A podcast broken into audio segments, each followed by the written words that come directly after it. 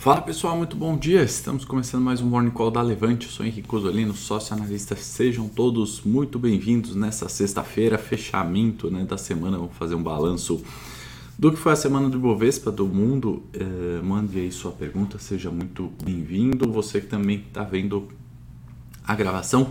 Vamos começar sem mais delongas, já passando aqui pelos mercados. Né? A gente está falando de fechamentos na Ásia Pacífico no terreno negativo, né? quedas no índice Nikkei, também CSI, Hang S&P uh, australiano, né? a gente sempre tem de referência. Bolsas na Europa também todas no terreno negativo, né? destaque Eurostox caindo 1,46, Espanha né? com maior queda aqui das bolsas que a gente traz no Morning Call, caindo 2,11. Né? Ontem também fechamento negativo Dow Jones, Nasdaq e S&P. Ah, então a gente está com uma sexta-feira aí de cautela nos mercados, né? Expectativa com subida de juros nos Estados Unidos, né? Que reflete num fortalecimento do dólar, né? O índice DXY, que é o dólar contra uma cesta de seis moedas fortes, né? Yen, euro, pound, etc.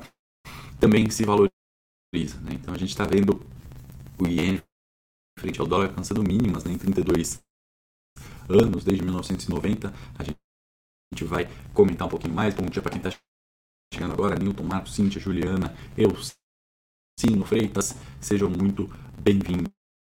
Tá? Vamos comentar um pouquinho aqui também um assunto do momento, né, que foi a renúncia da primeira ministra uh, do Reino Unido, né, Liz Truss renunciou ao cargo aí depois de 46 dias e com isso a gente tem visto, né, é, ela que havia adotado medidas é, de corte de impostos, né, no meio dessa recessão toda, causou um certo pânico nos mercados. A gente mostrou os, os títulos, né, os juros do Reino Unido, os guilds, uma bagunça generalizada. Estou trazendo um gráfico aqui né, da Libra, o pessimismo quanto à Libra. Né? No Brexit, a gente destaca uh, queda muito severa. No Covid, obviamente, também uma queda muito severa. E atualmente a gente teve quedas a níveis mais baixos do que patamares do Covid. Né? Então seria essa recuperação da Libra para novas quedas. Né? Vamos ver o desenrolar da questão do Reino Unido. Tá? Copo meio cheio aqui, se a gente trazer é, a inflação, né, olhando todos os vértices ali, né, dois anos, 5, 10 e 30, né, respectivamente, linha amarela, azul clara, roxa e vermelha, né, a gente viu que depois de picos aqui né, de março, a gente está observando é, expectativa de inflação reduzindo, né, o que, que é algo pelo menos positivo, né, quando a gente olha é, em termos de expectativa, né? não que a gente ache que seja uma queda sustentável, e de setembro né, até então, recuperação de preços, né? recuperação de uh, alta na expectativa de inflação. Né? Então não é aquela inflação que vem reduzindo em bases constantes.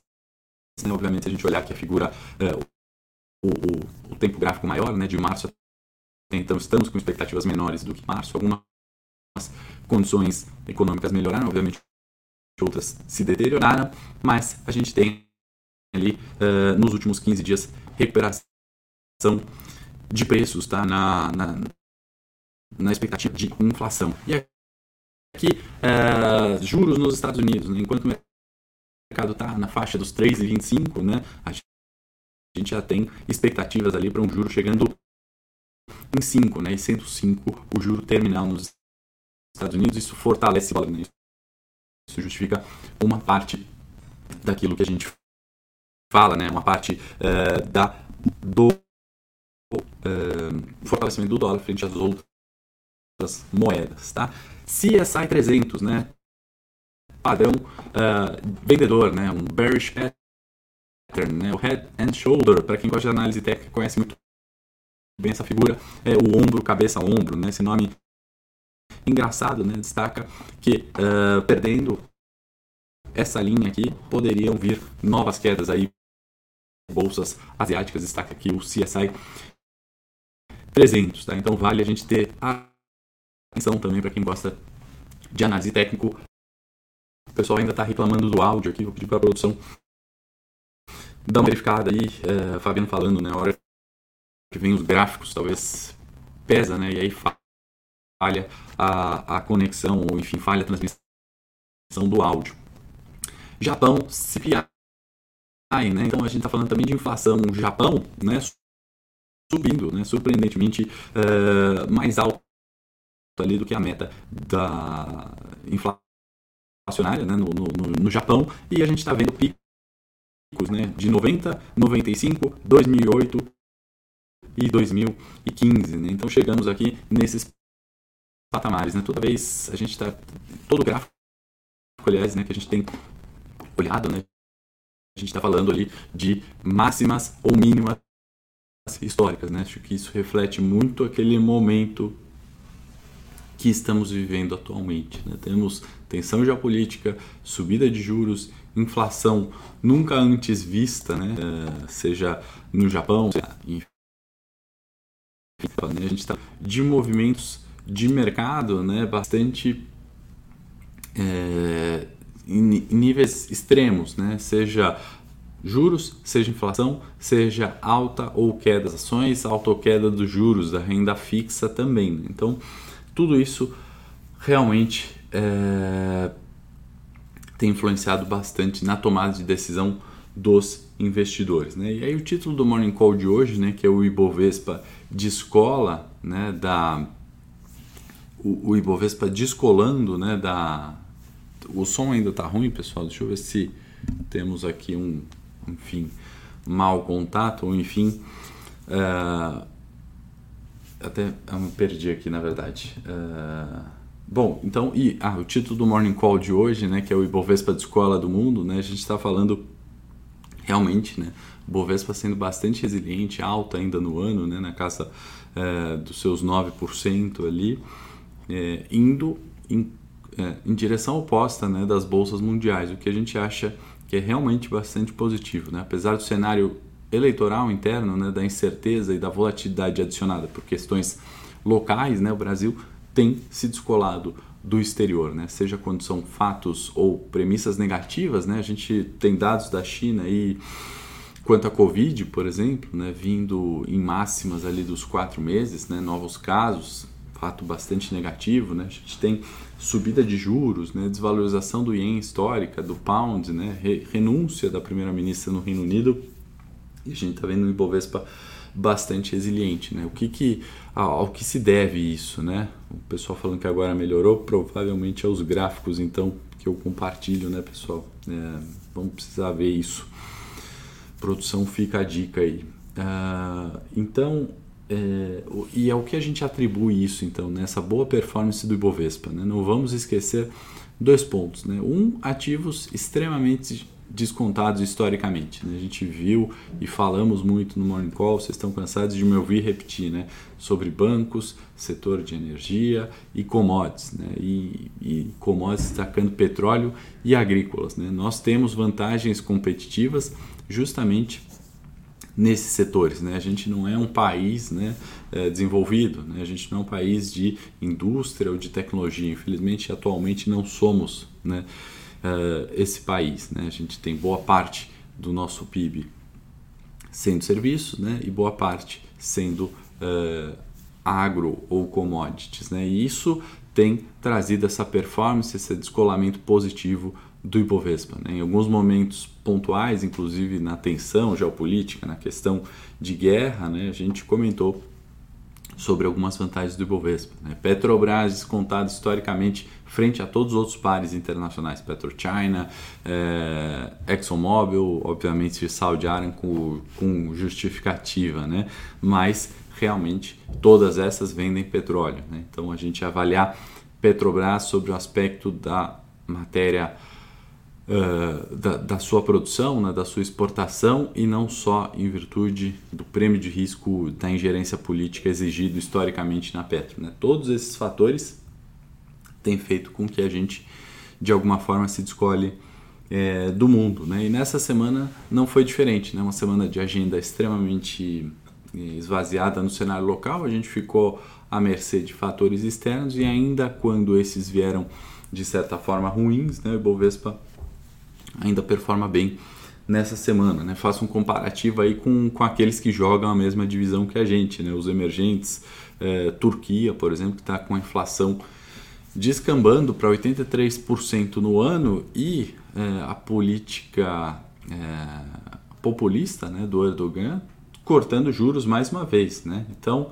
uh, cortando juros a 10,5, né? totalmente descasado e isso, felizmente, a gente não tem tido aqui, né? Pelo menos não nesses últimos anos, né? E, e é um, um, trabalho, né? E é um risco de mercado que a gente tem que pensar muito uh, na cena eleitoral, né? Se as medidas populistas, né, vão fazer com a economia descambe, né? Isso acontecendo na Turquia, isso acontece na Argentina, enfim, Venezuela, outros, enfim, emergentes ou países da América Latina, realmente perdendo a mão e, obviamente, performando muito pior do que os desenvolvidos. Né? Aqui no, nós, felizmente, né, do ponto de vista de bolsa, pelo menos, né, de resultados de empresas, de lucro, de investimento, de juros, estamos uh, na contramão do mundo uh, de verdade. Né? E a gente tem alguns fatores que contribuem para isso, né? O, exceção do, do, curto prazo ali, né? Onde ontem a gente pode falar, né? Estatais uh, performando muito melhor do que educacionais, né? Isso é muito um, um call de eleição, né? Uma política populista prejudicaria estatais e beneficiaria educacionais, é, enfim, fiéis, né, expectativa do mercado, é, a irracionalidade do mercado, né, antecipando os fatos. E ontem, né, com aproximação de pesquisas, né, com, com é, enfim, é, aquela pauta que em teoria é liberal, frente àquela pauta que em teoria é uma ideologia de esquerda, isso beneficiou o mercado ontem. Né? Banco do Brasil subiu quase 5%, Petrobras na casa dos 3%, mesmo com o barril do petróleo zerando ganhos. Né? Então esse fator é bastante positivo. O segundo fator é fluxo estrangeiro no Brasil, né? 74 bilhões. Esse foi um dos pontos realmente é, fundamentais né? da, é, da, da que a gente destacou né? no primeiro dia de, de anúncio formal da guerra, né, Rússia e Ucrânia, é, o capital do mundo escoou para o Brasil. Né? A gente está em recordes históricos de fluxo de capital estrangeiro na nossa B3. Né? Só no dia de ontem, não, né, D-2, que é o último dado da B3 disponibilizados, foram 900 milhões entrando. Outubro são 4 bilhões fluxo positivo, no ano são 74 bilhões. Então, alguma coisa aqui de segurança e de desconto nesses ativos a gente ainda está vendo frente às bolsas mundiais. O Joel está comentando né, muito bem que a gente exporta o minério, importa trilho, né? a gente exporta o cacau, importa o chocolate suíço. Né? Então, essa é a crítica realmente quando a gente faz de um país emergente que não tem, enfim, é, seja tecnologia, seja é, produção. É, ou, ou, uma indústria forte, né, que tem a vantagem competitiva, né? Então a gente exporta o aço, e compra a panela, exporta né, o, o, o aço, compra o carro e infelizmente isso é um problema estrutural nosso, né? E é, é, essa diferença, por isso que eu acho que a gente tem que sempre comparar, né, o, a liga que a gente está jogando, né? A gente joga a liga dos emergentes, a gente não tem uma indústria automotiva como tem a Alemanha, né? A gente não tem, enfim, uh, uma produção, né, com valor agregado como o chocolate suíço que o Joel coloca, infelizmente, né? O Paulo está comentando, Henrique, com a gasolina subindo sem ter aumento a Petrobras é sinal de que a política populista de segurar o preço artificialmente não está fazendo efeito. Isso pode gerar um aumento na Selic. Paulo, a questão do governo ter tirado né, alguns é, impostos né, de, de combustíveis e energia, isso fez é, a, a, deflação acontecer. Né? A causa da deflação aí dos últimos três meses foi sim, é, foi sim é, a retirada de impostos. Né? Segurar preço realmente é ruim né? de forma artificial, né?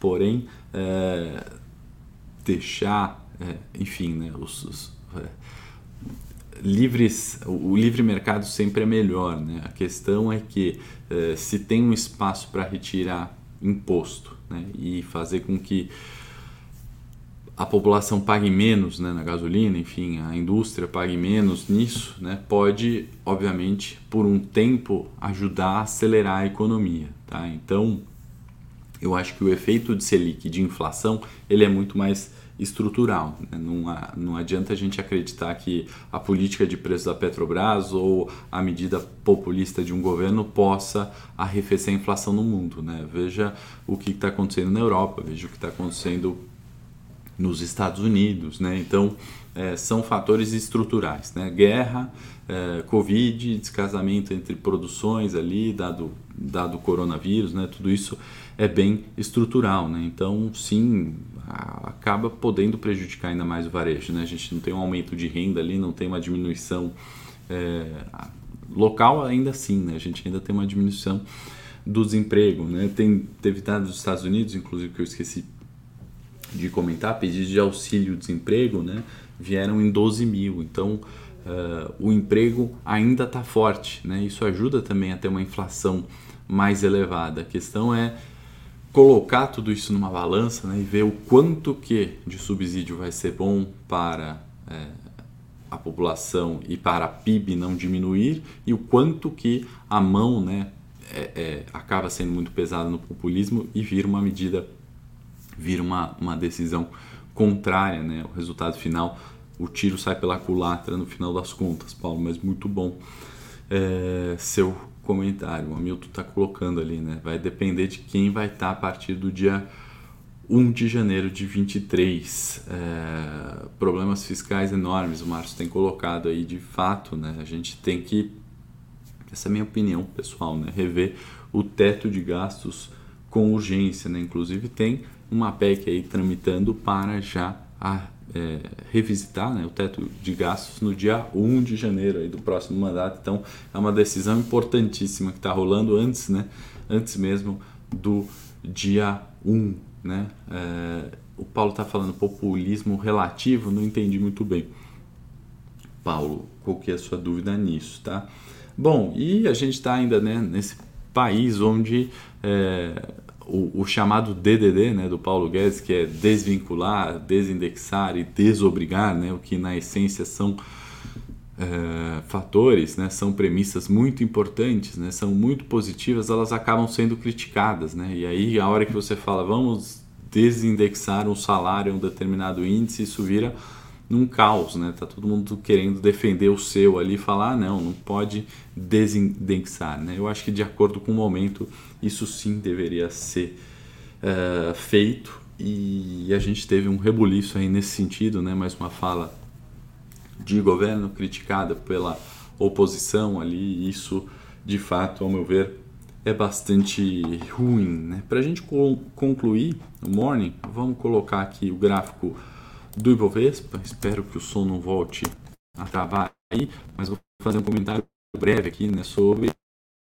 os últimos quatro dias de alta do Ibovespa. Né, estamos atingindo a faixa de novo dos 118 mil pontos, né, aquele movimento do falso rompimento né, pós primeiro turno, euforia. Né, chegamos a ter 118 mil pontos, né, isso está sendo testado nessa semana. Né, e aí, com isso, para próxima, a gente está projetando 114 agora, né? antiga resistência, como um, um novo suporte, né? o que é, é, algo bastante positivo. Né? A gente precisaria sair dessa consolidação, né? do ponto de vista da análise técnica, para continuar desenvolvendo a alta do Ibovespa, né? que a gente tem observado a partir de julho né? de 2022. Né? Então, acho que é um movimento interessante, né? a gente ainda está longe do topo de março, que são 121 mil pontos, né? mas o rompimento dos 118 poderia levar a bolsa aos 121 mil pontos. Né? Então tem, temos fatores que miram para isso. Né? Com certeza, esse, esse, é, esse segundo nível de suporte, agora o 112, né? sendo respeitado nessa semana, foi bastante positivo do ponto de vista da análise técnica. Tá? Então a gente tem novo rompimento 114, com isso 114 vira um ponto de suporte relevante para a próxima semana e na sequência os 112 mil pontos, pontos de suporte. Como resistência vão ser os 118, acima de só os 121 lá é a máxima uh, que a gente teve, né? Nesse ano de Ibovespa. Pega falando que o Wi-Fi, o, o áudio piorou, né? Engraçado. É, quando compartilho o gráfico, pessoal, precisa ver. Produção precisa ver o que, que é isso. É, tá falando que estão travando aí. Bom, tirei o gráfico agora, vamos ver se melhora. Uh, Rodolfo está falando taxação de dividendos pode rolar e caso sim teremos uma fuga da bolsa buscando outros investimentos. Rodolfo, sabe que é, eu desacredito um pouco nessa questão da taxação de dividendos, né? Eu acho que tem um movimento muito forte para para que esse adicional que o governo vai precisar eventualmente, né, numa revisão de teto de gastos, não vem pela tributação de dividendos. Está sendo discutido já há muito tempo, né, em outros governos sempre volta nessa preocupação e com certeza, né, se tiver taxação de dividendos, né, vai ser uma, uma, um comparativo ali muito forte né, e vai ter um, uma fuga, mas é, eu só acredito vendo, tá? Rodolfo, eu acho que isso também não vai ser determinante, né? Não é isso que vai fazer a bolsa cair, né? Igual a gente tem o de renda dos rendimentos, né? Nem por isso a gente deixa de receber salário e investir em bolsa, mas é, eu acho que é algo que o mercado não precifica nesse momento, tá? Então, se isso ocorrer, sim, podemos ver bolsa caindo, né? Eu sei que o Guedes tem falado bastante disso, né? Esse assunto vira e mexe, né? Volta à tona, mas temos que ficar uh, olhando. O Márcio está falando, DDD acredita ser possível com a inflação dominada em níveis abaixo da meta. Daí não prejudica a classe mais necessitada e possibilita ajuste sem indexação, seja no privado, seja no público. Mas com certeza, né, Márcio? Eu acho que tem uma inflação né, controlada, é muito mais fácil desindexar. Né? Aquilo que a gente está falando agora há pouco, né? Muito bom o seu comentário. Que é a dose, né? Quanto que de incentivo é, para quanto de benefício. Então, assim, é, é, é uma, algo difícil né, de ser feito na prática. Isso que é, é a gente tem que reconhecer, na verdade, que não é fácil. Uh... É, pessoal, realmente, quando coloca, né? Então, vamos, vamos dar uma verificada aí. O Fazel tá falando, né? É, gargalos de CPU, obrigado. Fazel, pode ser, pode ser, né? Sobrecarga realmente na internet. É... Desculpe aí, Carlos, vamos melhorar. É... É... que mais, pessoal? Acho que é isso pro dia de hoje, para esse fechamento de semana positiva, né? Ibovespa descolando do mundo. Comentamos alguns fatos, a agenda hoje relativamente esvaziada. Se vocês quiserem ver, né? Eu fiz um vídeo aí falando uma estratégia de comprar ação com desconto.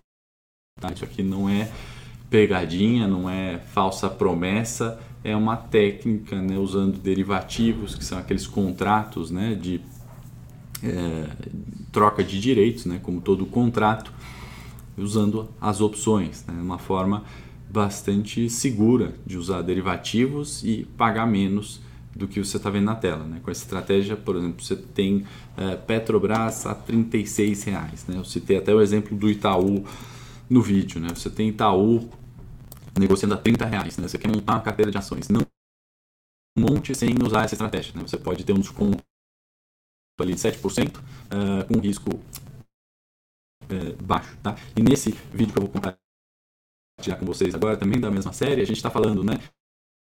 A ação subiu demais, né? Itaú, vamos pegar como exemplo aqui. Itaú disparou, foi para 30. É hora de vender, né? Estou tentando responder essa pergunta, né?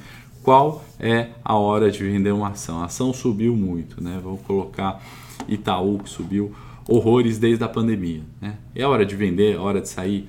Conhece essa estratégia? É a compra do seguro, né? Você pode se proteger de quedas de 10%. Né? Se o presidente que você acha que vai fazer a bolsa despencar ganhar, né? é importante ter o seguro e a gente tem que fazer o seguro antes do carro bater, antes de dar o PT. Depois que deu o PT, você não pode fazer o seguro.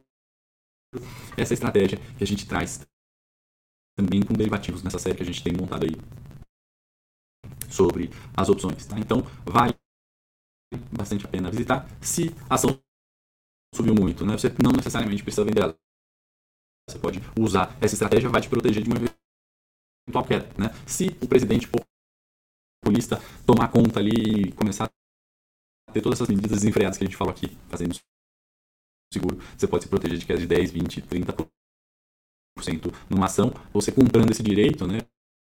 Por exemplo, de vender Itaú a 30, não importa se o Itaú for a 20, você vai ter esse direito de vender Itaú, tá bom? Muito bom dia a todos vocês, excelente final de semana, segunda-feira eu estou de volta aqui. Forte abraço.